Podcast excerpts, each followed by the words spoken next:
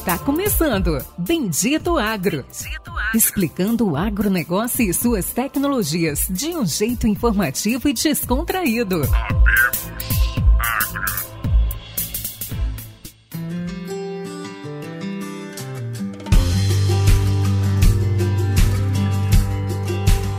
Olá a todos nossos amigos e ouvintes. Está começando agora mais um episódio do Bendito Agro, o seu podcast de conhecimento e inovação no agronegócio e brasileiro. E meus amigos, esse episódio vai ser um episódio de peso. Estava conversando com os nossos convidados aqui, eu fiquei até impressionado, fiquei até com vergonha de falar da minha história, porque a história deles aí é realmente de muito conhecimento, muito trabalho. Eles vão dar uma aula, né, dessa série especial que nós estamos fazendo sobre inovações na parte econômica, inovações no financiamento, CRAS, FIAGROS, modelos de, de debentures. Assim. A gente está dando, fazendo uma pós-graduação aqui, né, levando todo, para todos vocês. E esse episódio episódio, um episódio especial. Então, já antes de apresentar os convidados, já peço para vocês compartilharem, nos ajudarem. Isso é um projeto pessoal meio do Lucian. A gente não tem patrocinadores, a gente já recebeu várias ofertas de patrocínio e o Lucian fez eu recusar todas. Então, o Lucian está muito bem na Colômbia, obrigado, mas é, brincadeiras à parte,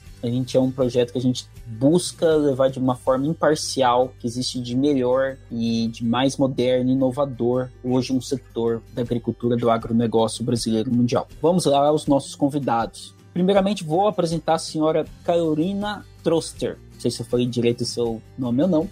Ela é sócia da Data Agro, possui mais de 20 anos de experiência no mercado financeiro, já foi, atuou em instituições como o Banco ABC Brasil e no Citi, né, famoso Citibank. Trabalhou fora do, do país, trabalhou no Banco ABC em Genebra, na Suíça, trabalhou na Ásia, trabalhou em Singapura pela Cargill aí e vai nos ajudar um pouco em toda essa finalização dessa nossa série especial de economia. Também vamos, né, hoje é um episódio duplo, vão ter duas grandes empresas juntas. Vamos entrevistar o senhor Múcio Matos. Hoje ele é sócio head de crédito da Vectis Gestão. Ele é economista pela USP, começou a carreira no JP Morgan, passando pelo Credit Suisse e hoje ele é sócio ali da Vectis. Bom, Múcio, Carolina, pode dar um oi para os nossos convidados. Obrigada aí pela oportunidade de, de falar aqui no seu programa.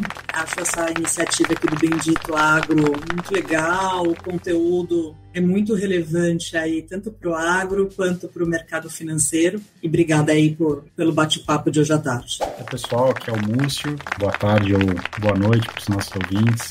É um prazer estar aqui, Péricles. Obrigado pelo convite, uma honra estar no Bendito Agro. Muito legal esse papel que vocês estão fazendo, essa análise independente do setor, trazendo inovação, trazendo informação e espero que a gente possa contribuir um pouquinho aí para o conhecimento do público de vocês. Fantástico.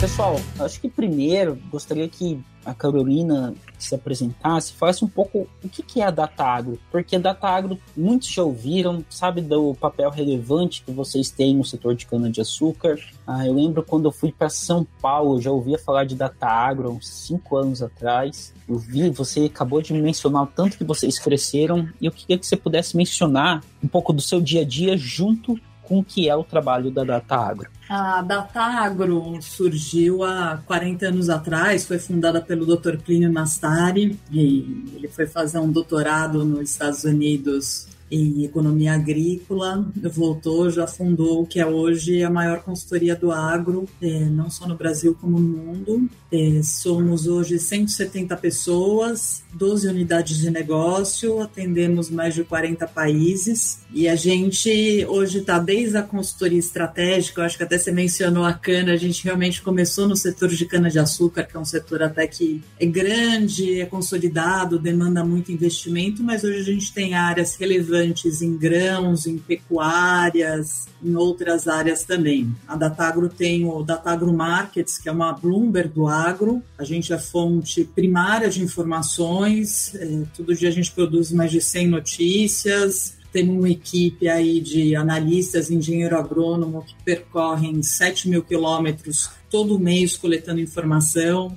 É, temos uma unidade que faz a parte de eventos, imagino que por isso que você já tenha vindo para São Paulo em algum evento da Datagro, por ano são 21 eventos. É, 6 mil pessoas pagantes presenciais e 60 mil pessoas online. É, eventos não só no Brasil, mas também nos Estados Unidos, na Ásia, na Europa. É, acho que eu não vou entrar aqui no, nas 12 unidades de negócio com você, que senão não dá tempo, né, Pericles? Mas a gente. Eu sou sócia da Datagro Financial e a gente é o IB da Datagro, a unidade de banco de investimentos da Datagro. Hoje somos quatro sócios, um associate fazemos operações de M&A. A Datagro Financial vendeu 13 usinas nos últimos três anos. É, fazemos a parte de Project Finance, estamos muito atuante aí nesses projetos de etanol de milho também aí no Mato Grosso é, repasses de BNDES e eu cuido da parte de mercados de capitais, estruturação de dívida e estou à frente aí desses projetos com a Vectis, tanto nesse CRA quanto em fundos que a gente é, recentemente lançou aí o nosso Fiagro, está listado na B3. Vem do mercado financeiro, como você comentou. É, a gente aqui também, pela Datagro Financial, eu toco o nosso braço de M&A de ativos agrícolas. A gente tem um braço aqui que faz só vendas de propriedades rurais e, e ativos de stress no agro. É, então, estamos bem atuante aí. É impressionante. Eu não consigo nem falar fantástico, não. É impressionante. Realmente é, é muita coisa. Eu lembro realmente, ó, o evento de vocês de cana-de-açúcar, acredito que é um dos mais importantes, se não o mais importante. Isso é bem, eu lembro disso. Mas vamos lá, senhor Múcio, falar um pouquinho de como que é hoje o seu dia de head na Vectis. Vamos lá, só para apresentar para quem não conhece, a Vectis ela é uma companhia de investimentos. Né? A gente tem três sócios principais, pessoas físicas, que é o Alexandre Aoud, o Patrick O'Grady e o Paulo Lehmann. E a gente também tem um sócio americano chamado Centerbridge, é um fundo lá fora, tem 30 bilhões de dólares sob gestão e também é sócio nosso. Embaixo dessa companhia de investimentos, dentre alguns negócios que a gente tem, a gestora hoje é o principal deles. A gente começou lá atrás, em 2016, com uma assessoria de estruturação de operação. Fizemos 1,3 bi em operações nos mais diversos setores, nas mais diversas estruturas, e aí, em 2019, a gente começou a nossa história como uma gestora de fundos também para o público varejo. Né? A, gente, a gente atendia muito investidores institucionais, family offices, algumas outras assets, e hoje a gente tem 1,8 bi sob gestão, estamos indo para o nosso quarto fundo, é, entre fundos imobiliários e de agronegócio que a gente montou essa parceria aí com a Data Agro, né, uma JV, para criar produtos no agronegócio. Então, até a razão da nossa presença estar tá junto aqui nesse call é porque a gente é sócio nos produtos de agronegócio, onde a gente junta aqui a nossa expertise da Vectis na estruturação de operação, na análise de crédito, junto com conhecimento da data agro no setor do agronegócio. Né? Então a gente realmente a gente sempre brinca aqui que agronegócio não é feito da Faria Lima, né? Então tem que estar tá aí com a, com a bota suja de barro, cheia de poeira. Então é aí que a gente trouxe a Data Agro para ajudar a gente. Então, nosso dia a dia aqui, junto com a Data Agro, principalmente no agronegócio, é levar e trazer o mercado de capitais para perto dos produtores, né? E isso Show. envolve bastante coisa que a gente vai explorar um pouquinho aqui mais nesse nosso, nesse nosso podcast. Não, fantástico. Até eu brinco, né? A gente fala esses dias, minha esposa que que brinca, né? Sempre tem, né? Minha esposa é arquiteta, vou em evento de arquiteto, daí a gente tem um monte de amigo agrônomo, vou em evento de agronomia também, daí ela fala, nossa, Félix virou agrônomo de escritório, isso que eu vou para campo toda semana. Então a gente brinca que sujar a botina ainda é algo que realmente faz toda a diferença. Vamos lá, pessoal. É uma JV. Vocês estão falando de uma joint venture. Vocês estão pensando, né? Deixa eu ver se eu entendi. Vocês usam os dados, a pesquisa de mercado, os dados de campo da Data Agro e, a, e o conhecimento de vocês do mercado de capitais da Vectis para formar um fundo, para se ter um fundo, para se ter um CRA. Qual é o benefício? Né? Isso é um, é um modelo de juros? É, vocês, como vocês fazem assim, análise de risco? Eu acho que talvez vocês puderem explicar um pouquinho do que, que é essa análise, né? E como que com os dados da Data Agro vocês conseguem, sei lá, é, diminuir o risco de inadimplência né, de, ou algum outro risco que tem ali nesse modelo de negócio. Bom, vamos lá. Eu vou, acho que essa parceria que a gente fez com a Data Agro, ela é uma parceria que traz complementariedade nessas análises de crédito.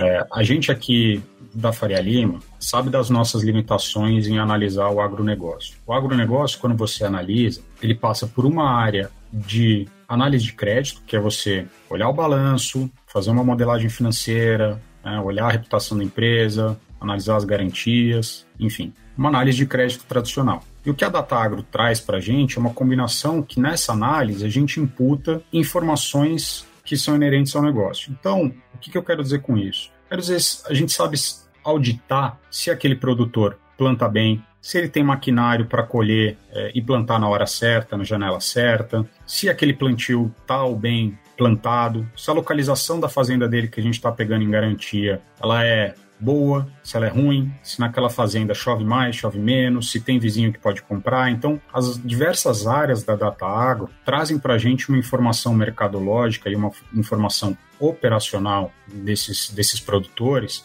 que a gente incorpora na nossa análise de crédito. Não basta esse produtor ter um ótimo balanço, mas ter um plantio, ter um operacional ruim, porque muito provavelmente ele vai ter um problema mais à frente. Então, essa complementariedade das análises financeiras com as análises operacionais é o que a gente traz para dentro dessa parceria que a gente tem. Não, perfeito. Basicamente, você quer saber se. É, eu gosto muito de usar esse exemplo, né? Então, recentemente eu entrei nessa empresa de clima e estou muito focado num processo chamado Yield Gap. Mas o que é o Yield Gap, Musso? Só para agora eu vou tentar explicar. Né? Então a gente tem o máximo atingível de produtividade, que é genética, planta, fisiologia, o máximo possível. Daí a gente depois a gente vai tirando o máximo possível irrigado, o máximo possível na cultura do sequeiro, no máximo possível dependendo daquele manejo, o máximo possível dependendo do clima. Então assim, a gente chama tudo isso de yield gap. E o que, que ocorre? Dentro dos nossos balanços, existe um, um setor de muito risco que tem no Brasil, que é o Rio Grande do Sul. O Rio Grande do Sul tem o maior potencial de produtividade de milho em alguns lugares, né, mesmo Paraná, o maior potencial de produtividade de soja do país. Porém, quando a gente imputa o risco, é, sempre problemas de chuvas não perfeitas, das formas, problemas de insolação, graus dias, normalmente a nossa média de produtividade aqui no estado do Mato Grosso é maior, o que é bem interessante, porque então, assim, eu posso citar um caso de um produtor no Piauí ou no Maranhão que tem ali uma cara pode ser muito bem financeiramente falando, mas o risco de quebra dele é muito maior que um produtor de sorriso, devido ao clima. Perfeito. Oeste da Bahia é a mesma coisa, né? Dependendo de é, alguma É, oeste da Bahia, a mesma coisa. Morei lá, né? No LEM. Eu estava construindo algodão lá no LEM. No Luiz Eduardo Magalhães, oeste da Bahia. Então, como que a gente vê, né? Então, como que a gente pensa dessa forma? É sempre é uma gestão do que de quem está no campo e de quem tem o poder do dinheiro, né? Carolina, vamos lá com a sua parte técnica, de como que vocês chegaram. O Múcio já falou, tá? E agora falta a sua parte técnica. Pericles, eu acho que assim, a gente. Como é que a gente conseguia agregar e trazer uma nova eh, fonte de financiamento para o agro, sem deixar de ser uma consultoria independente e, e, sem deixar de fazer o que a gente sabia fazer bem, que é o agro. É, essa parte de crédito, de análise de risco, como é que a gente conseguia fazer sem a gente ter que contratar um time enorme aqui de crédito.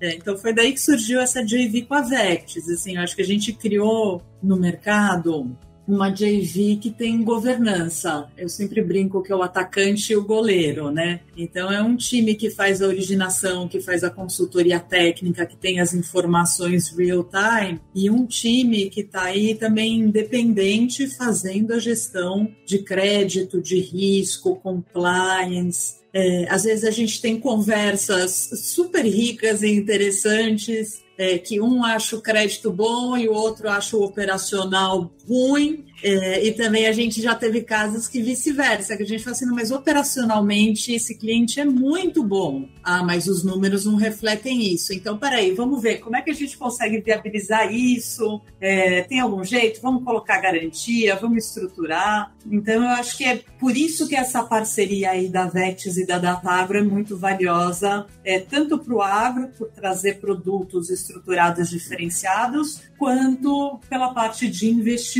aí de potenciais investidores. É, complementando a Carol e entrando até naquele ponto que você comentou do yield gap, Pericles, eu acho que quando a gente olha essas áreas mais arriscadas, né, que tem mais um risco climatológico melhor, é, pior, aí que a análise da Datagro é importante. Porque se você pegar uma área dessa, você tem que garantir que você está trabalhando com o melhor produtor. Porque se ele planta bem, se a área dele está bem conservada, está com a adubagem certa e tudo mais, o risco climático tende, tende a ser mitigado. Quando o cara opera ruim e ainda tem um risco climático, aí você junta dois fatores que é, é uma bomba relógio, né? Então, a gente se preocupa com o operacional e principalmente nesses, nessas áreas mais arriscadas, que esse produtor ele tenha uma dívida mais longa, né? Porque clima você não controla o financeiro, você consegue ajeitar a casa para que ele tenha uma estrutura de capital adequada, né, se ele souber operar. Então, se ele tem um problema climático num determinado ano,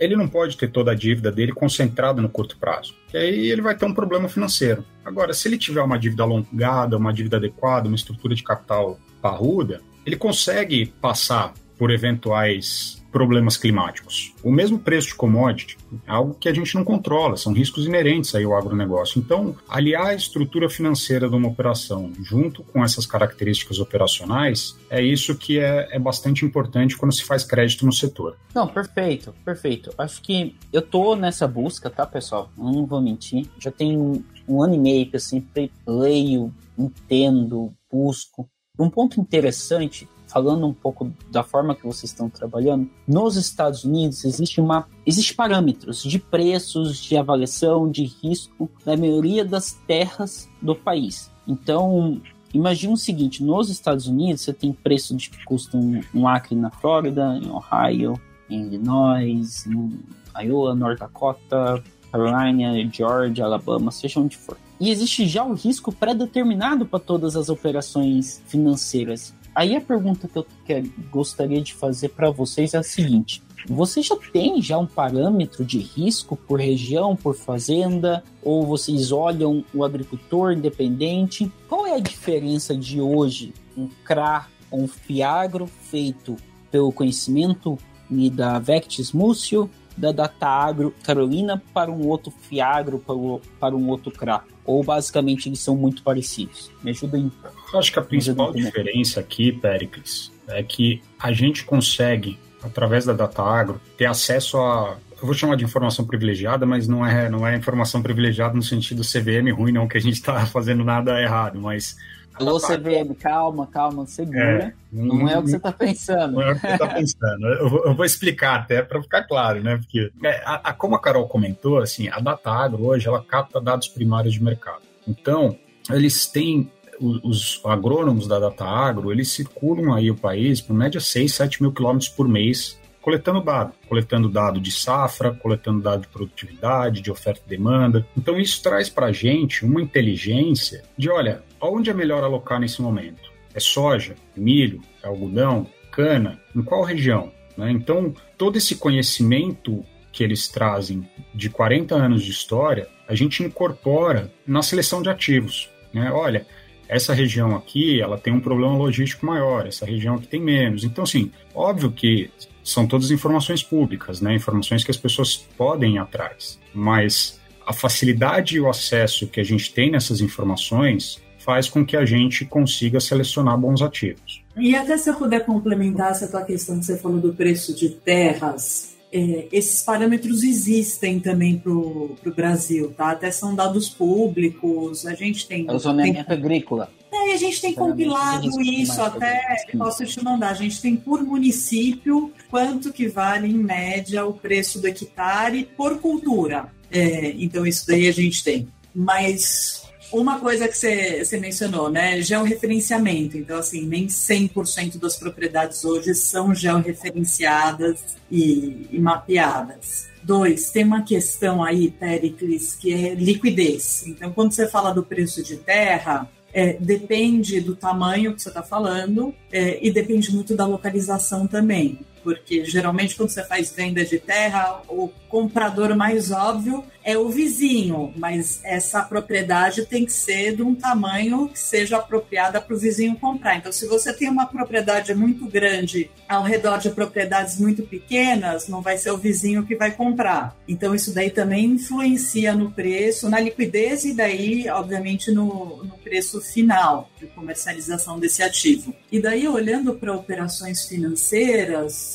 Um outro fator que influencia quando você faz aí, principalmente olhando uma carteira de ativos, tá? Mais um Fiagro do que um CRA específico. Se você concentrar todos os ativos na mesma cultura, na mesma região, no seu limite, a hora que você tiver uma quebra de safra e todos aqueles produtores tiverem, tiverem com problema de liquidez, você não consegue se desfazer desse ativo. Então também é um, é um ponto que você tem que olhar. Por isso que não é, não é uma questão matemática a tabela de preço de terra por hectare é, versus venda e liquidez. Mas CRA, você perguntou qual é a diferença do, de um CRA para o outro. Quer dizer, CRA em si é, é o mesmo ativo financeiro. A grande diferença é como é que você vai estruturar ele, é, se isso é o ponto que o, o Múcio colocou, ele está aderente àquela cultura, qual que é o prazo. Eu vou dar um é, exemplo do tangível aqui, se você me permitir. A gente pensa diferente quando a gente estrutura um CRA. Porque não só a gente usa umas cláusulas de mercado que acho que todo mundo usa, mas a gente também analisa operacional por conta da data agro. Isso faz com que a gente coloque, inclusive, covenants operacionais na operação. Então, exemplo prático é o seguinte: a gente fez uma, uma operação é, com uma empresa super legal que está desenvolvendo um projeto novo de etanol. E a gente foi lá e mandou o pessoal da Data Agro, os, os técnicos da Data Agro, fazerem uma, uma diligência na empresa antes da gente investir. A gente identificou que, de fato, para a região que ele está localizado, ele planta a melhor variedade de cana possível para aquela região. Porém, ele tinha 100% da mesma variedade de cana. E isso traz um risco para a operação, que é um risco de, olha, eventualmente, se tiver uma praga aqui, você compromete a tua produção toda. O que, que a gente fez ele fazer? A gente colocou um covenant na operação, uma obrigação contratual, de que as renovações de cana têm que ser feitas com outras variedades de cana. Escolhe a segunda melhor variedade de cana, porque aí eu mitigo esse risco. Eu acho que tem pouca gente olhando crédito nesse sentido, tá, Péricles? Nossa, que interessante é o famoso. Na Inglaterra só se plantava um tipo de batata, porque a gente fica extremamente suscetível ao famoso cisne negro, né? Que é o que pode causar ali uma grande quebra. Um ponto interessante, pessoal, que vocês comentaram em nossa conversa antes de começar a gravação é que vocês emitiram esse último CRA para pequenos e médios produtores de cana-de-açúcar. E eu acho que isso é um, eu vou ser bem aberto, isso é uma tendência. A gente tem no Mato Grosso várias cooperativas pequenas, são três, quatro, cinco grupos de compra. Eu acredito que existe uma tendência muito grande de emissão de financiamentos nessa modalidade que é quando se junta um pool de pequenos e médios e você consegue ir para o mercado. Eu queria que vocês contassem como vocês fizeram isso, vocês analisaram cada produtor separado, como que isso ocorreu? Bom, essa, essa operação foi muito interessante, né? É, foi um CRA para Coruripe, é público, é uma operação até que contou com garantia do BNDES numa das cotas, na cota sênior, é terceira operação de mercado que o BNDES garantiu uma operação, e a gente fez com que o dinheiro chegasse direto na ponta. Eu acho que o, o principal objetivo até do Fiagro, né, quando você cria um instrumento que tem né, seus benefícios de isenção de renda para as pessoas físicas e tudo mais, é canalizar recursos para o setor, aproximar o mercado de capitais com o agronegócio. Agora, o fato é que a, a, ainda as, são as grandes empresas e médias empresas que têm acesso a esse mercado de capitais. E eu concordo com você quando você comentou que uma tendência é que cada vez mais o recurso chegue na ponta, chegue para quem precisa. E hoje isso é, é muito feito através das revendas, das das cooperativas, enfim. Então você tem sempre um ente maior aqui, né, captando recursos e depois distribuindo. E o que a gente fez aqui foi fazer uma operação que, de fato, a gente emitiu um CRA lastreado por dívidas que foram emitidas pelos produtores pessoas físicas. Então, pequenos e médios produtores que atendem uma usina, foram eles que emitiram a dívida. Então, isso foi bastante desafiador, né? Que eu acho que foi a primeira operação no mercado e principalmente numa questão de diligência, né? Eu acho que o mercado de capitais ele, ele exige que se faça é, uma avaliação de risco bastante profunda. Então, é, você trazer isso para produtores que não estão acostumados a fazer uma operação de, de, mercado de capitais foi um grande desafio. Né? Entender que eles têm que preparar lá uma lista cheia de documentos, emitir um monte de certidão, mandar um monte de informação. Então, isso foi bastante desafiador e eu acho que essa aproximação do mercado de capitais com o agronegócio vai fazer com que cada vez mais esses pequenos produtores também comecem a ficar preparados para esse tipo de, de coisa, né? Então, ser um pouco mais transparente nas informações, a, arrumar um pouco a casa. Então, acho que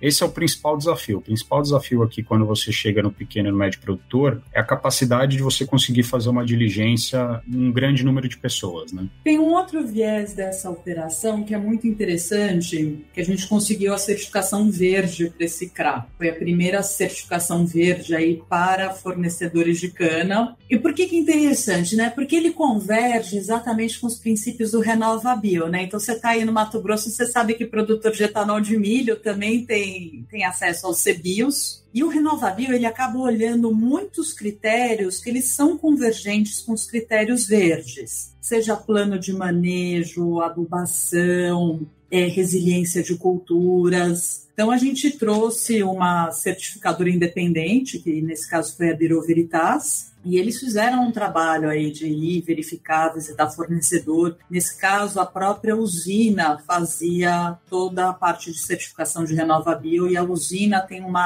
área, é, uma diretoria só da parte ambiental, uma diretoria, uma gerência. Então, assim, eles puderam contribuir muito é, com dados, dados históricos de todos os fornecedores. A própria Coruripe, hoje eles têm uma área preservada de 17 mil hectares e, e, é importante mostrar isso, quer dizer, o, o, agro per se é verde. E o produtor de cana-de-açúcar, ele está fornecendo insumo para biocombustível e energia de baixo carbono. Você produz açúcar, produz etanol, com bagaço você ainda produz energia. E tem algumas usinas que já estão até na parte do, do biogás. Então, esse lado da gente conseguir mostrar para o mercado financeiro que o produtor de cana é verde é, e mostrar para fora, eu acho que assim o Brasil tem uma matriz energética muito limpa. Então acho que a certificação verde dessa operação foi um, um diferencial aí também. Perfeito. Como que hoje a gente, nós podemos, né? Você comentou muito do etanol de milho e é algo que chama muita atenção, principalmente aqui no Mato Grosso. Acho que há 10 anos atrás nós tínhamos nenhuma usina, aí veio a FS Lucas do Rio Verde, de repente a gente tem grandes usinas surgindo por todo o estado. Como que vocês estão olhando isso? Tá? Se vocês têm alguma coisa no pipeline e como que hoje existe possibilidades né? Vocês estão falando muito de craverde. Como que hoje o produtor ou a indústria ela pode estar junto nesses, nesses financiamentos? Precisava desse entender um pouco mais. Financiamento verde é assim, eu acho que ele está caminhando. Tem muita gente hoje até falando de, de fundos, todos certificados. Acho que tem um gargalo aí que é a própria certificação ainda, né? Então é um, é um processo, às vezes, que não, não é simples e rápido, né? É, se a gente fizer o paralelo, por exemplo, com o RenovaBio, é, o RenovaBio ficou um padrão, todo mundo sabe todos os pontos que tem que fazer. Eu acho que assim estão surgindo até, puxando ganho gancho novas tecnologias, como por exemplo fertilizante organomineral. Fertilizante organomineral economiza a NPK e ainda aumenta a nota no Renova Bio. Então, acho que assim, o próprio incentivo é, para biocombustíveis é, já é por si verde, né? É, agora os critérios, é, acho que assim ainda variam muito. O que, que é o tal do selo verde? Como é que tira a certificação? É, a FS fez uma operação verde no começo do ano, final do ano passado, é, até uma, uma operação grande que foi certificada. E, e a gente está olhando para outros projetos de etanol de milho, para projetos de biogás. É, por que não? Se você pode investir e ainda fazer alguma coisa que ajude o meio ambiente, por que não? Essa foi a primeira operação que foi certificada para fornecedor de cana-de-açúcar. É, acho que a gente tem planos aí de de fazer outras, justamente para para divulgar, né, que a cana é verde. Eu não sei, a gente teve num evento, até foi da Datagro, em maio, na semana lá do Sugar Dinner em Nova York, e a gente conversou com alguns investidores e, e para eles não é óbvio, né, que a cana produz biocombustível, que você consegue fazer cogeração com bagaço. Então eu acho que tem um trabalho aí de dessas certificações divulgarem que o agronegócio é, é verde. Não, fantástico, né? Fantástico. É um trabalho nosso, tá, pessoal? Então, eu já que é algo que está virando figurinha repetida é falar que nós somos extremamente não é questão de verde e eu brinco muito aqui no Brasil a gente já falou isso aqui algumas vezes no podcast que a grande vantagem o grande negócio você fazer um fazer qualquer coisa falar que é verde não é questão de ser verde hoje né orgânico biológico ele é lucrativo o mercado. Então, a gente já entrevistou aqui o fundador da Solo Bio. É, recentemente a gente está instalando lá uma, uma, as máquinas, sei lá, uma microsina lá, os tanques, os tonéis de aço inox da Solo Bio lá em São José lá e também estamos vendo para instalar lá na fazenda para usar biológico no solo, porque é lucrativo. Tá? Então, assim, plantio direto é lucrativo. Então, hoje, um pouco do que a gente está falando de cara verde,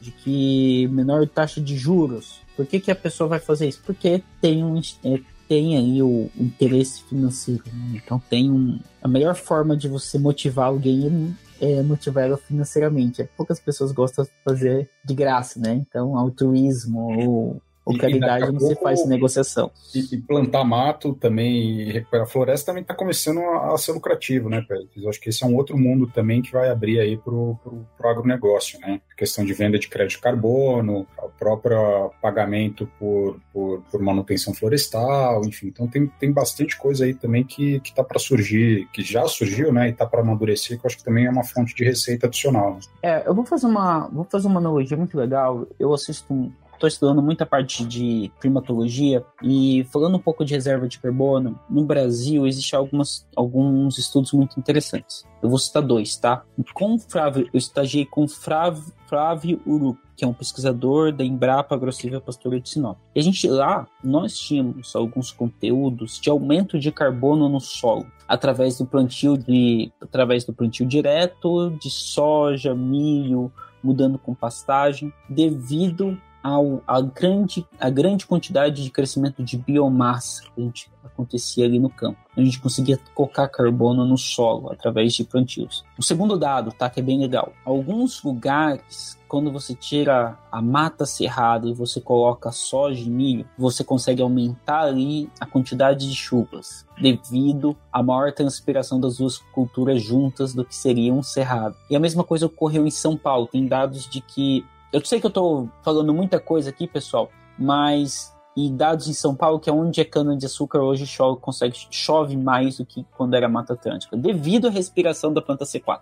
Né? Ela respira, ela cresce, você corta, ela começa tudo de novo. O que, que eu quero dizer com isso? que é muito interessante quando vocês têm, né, o caso da Datagro e a Vectis, é muito interessante quando vocês usam os dados para ter o mercado financeiro. Porque muitas vezes é, a, gente, a gente brinca aqui no, no campo que essas, o pequeno, o médio, sempre fazia tudo certo, mas só o grandão que conseguia ter essas modalidades. Só, só os grandões que plantavam mais que 50 mil hectares. E hoje o médio, né, um produtor de mil, de dois mil hectares, ele já consegue fazer isso. Então isso é muito interessante, tem que agradecer todo o trabalho que vocês estão fazendo. E pessoal, queria, queria que vocês comentassem um pouco uh, de juros, se, é, vocês estão fazendo, consegue fazer em dólar, como é que tá hoje a taxa Selic tá alta, tá valendo a pena, qual que é os juros hoje que vocês conseguiram para esses produtores de cana, queria que vocês pudessem fazer um pequeno comentário sobre isso. Hoje, assim, a, a maioria dos veículos ainda no Brasil, dos fiagros, eles são os fiagros FIIs, né, que são os fiagros imobiliários que hoje eles exigem que você empacote essas operações via um CRA. E isso faz com que é, você precise angariar um pouco mais de fornecedores ali ou produtores para conseguir constituir uma operação, porque senão os custos saem muito caros. Existem algumas discussões aí de CVM e tudo mais, como vai ficar o futuro dos fiagros, é, FIDICs também e outros veículos de fiagro porque esses outros veículos permitem que você bote direto uma CPR dentro do fundo. Né? Isso facilita a emissão e você acessar o, o produtor menor.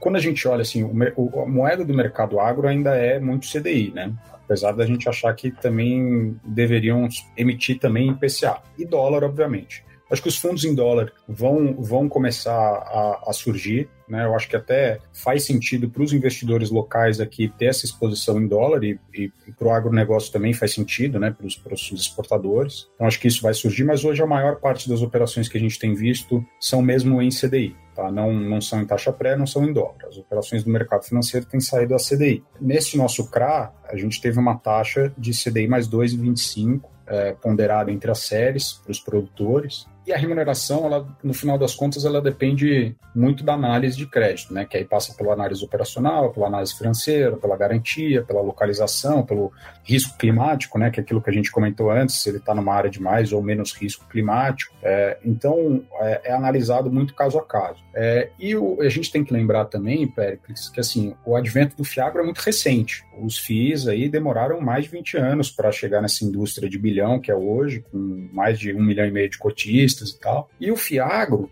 à medida que ele se desenvolver e você tiver mais volumes de recursos financeiros no sistema aqui atendendo essa cadeia produtiva, é, o custo também tende a baixar. Então, Primeiro é uma questão de volume financeiro, que eu acho que isso vai vir naturalmente. E o segundo lado também, que é aquilo que a gente já comentou um pouquinho, que são os próprios produtores se profissionalizando para acessar esse mercado de capital. Porque quanto mais organizado, de, organizado eles forem dentro de casa, menor vai ser o custo financeiro deles. Né? Então, acho que são dois elos da cadeia aqui trabalhando juntos. Né? Não, não adianta só a gente ter excesso de capital e ter produtores que ainda não arrumaram a casa, né, e, e, e vice-versa. Então, eu acho que essa combinação aqui, em algum momento, ela, ela, ela, vai crescer, ela vai ficar mais próxima. Então, acho que no longo prazo a gente espera que, sem dúvida alguma, eu acho que os spreads vão reduzir um, cada vez mais aí para o agronegócio. Tá? Uma coisa que não ficou, a gente não comentou, foi feita essa, a, a estruturação da operação, ela foi coordenada pelo Itaú BBA. É, então, como que hoje foi o Itaú que emitiu, foi o Itaú que emprestou o dinheiro? Me ajuda a entender. Ou são os clientes do, do Itaú que estão acessando esse é, CRA? Me, me, ajuda a entender um pouco. O, o, o nosso fundo, ele foi o, o VCRA 11, ele foi distribuído exclusivamente lá na plataforma do Itaú, tá? Então, o nosso fundo hoje, já depois de listado, né, ele já pode ser comprado por qualquer um na bolsa, por qualquer corretora, mas aquele nosso fundo foi distribuído na plataforma do Itaú. Essa operação de CRA que a gente fez, que foi super inovadora, a gente teve alguns participantes, né? A gente teve a Vex e a Data Agro aqui como estruturadores, é, e assessores pela Coruripe. A gente teve a Virgo, que foi uma companhia de securitizadora, né? Porque os CRAs eles são emitidos por uma companhia securitizadora. E o Itaú foi o coordenador líder, o Itaú BBA. É, a gente comprou um pedaço desse CRA dentro do nosso FIAG e o restante foi distribuído lá pelo Itaú para clientes deles e também para clientes institucionais. Então foi uma participação conjunta aí de, de algumas casas.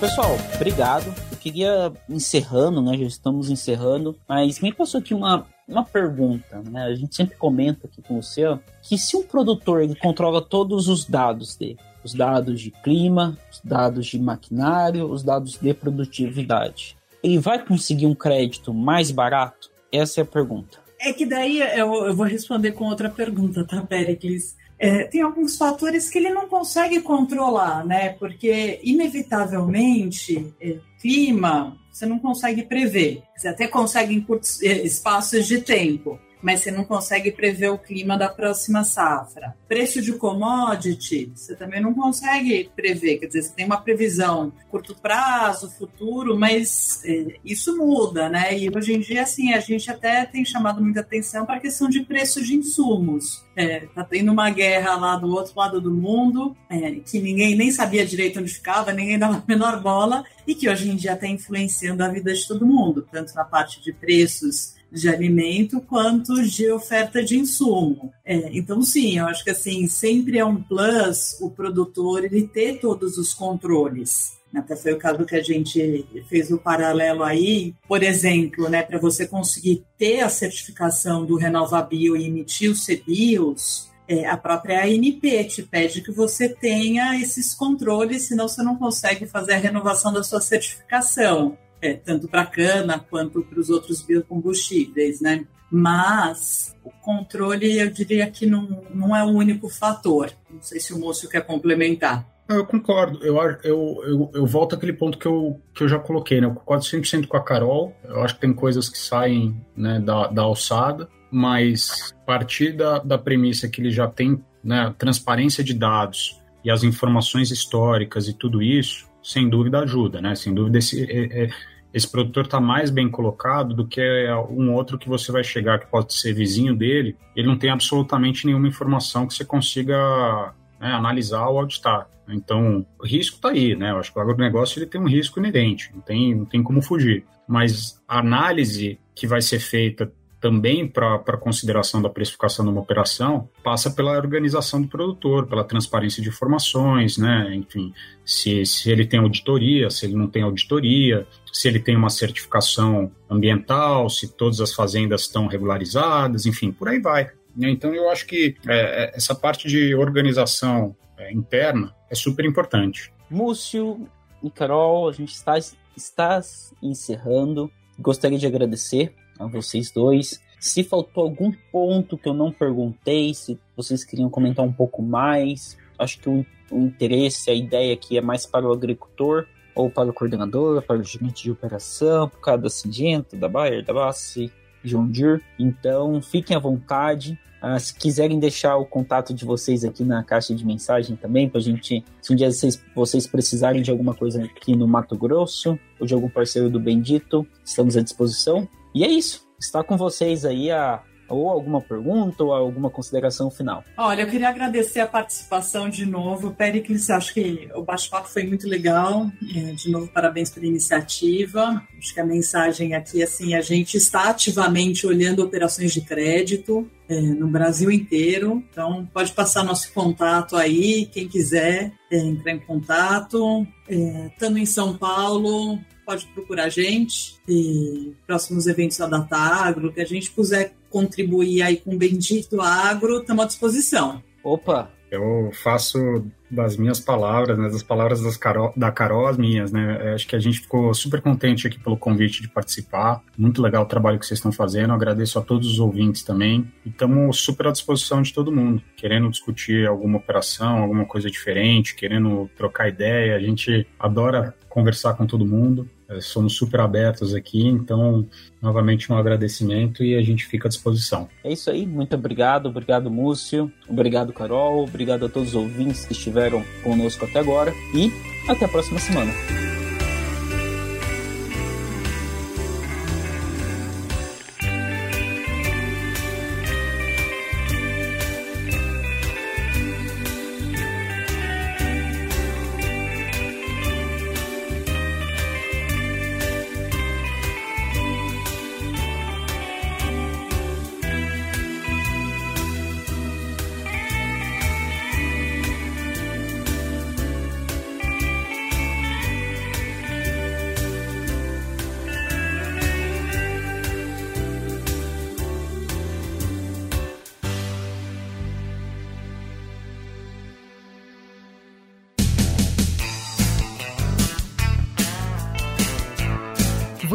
Ouviu Bendito Agro. Acompanhe o nosso programa nos principais aplicativos de podcasts e fique por dentro das tecnologias envolvendo o agronegócio.